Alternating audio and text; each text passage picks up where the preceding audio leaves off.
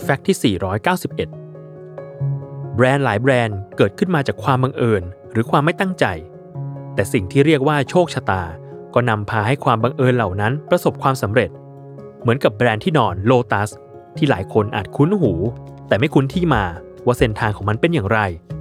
โดยประธานเจ้าหน้าที่บริหารกลุ่มบริษัท Lotus Bedding Group จำกัด อย่างคุณทิปกร โลจนะโกสินทร์ทายาทรุ่นที่ 2 ที่มารับช่วงต่อแบรนด์นี้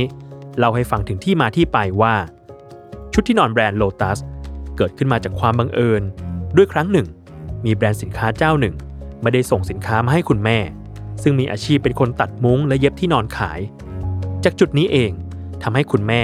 ลุกขึ้นมาตัดสินใจแก้ปัญหาสินค้าขาดสต็อก ด้วยการซื้อผ้ามาเย็บที่นอนเองซะเลย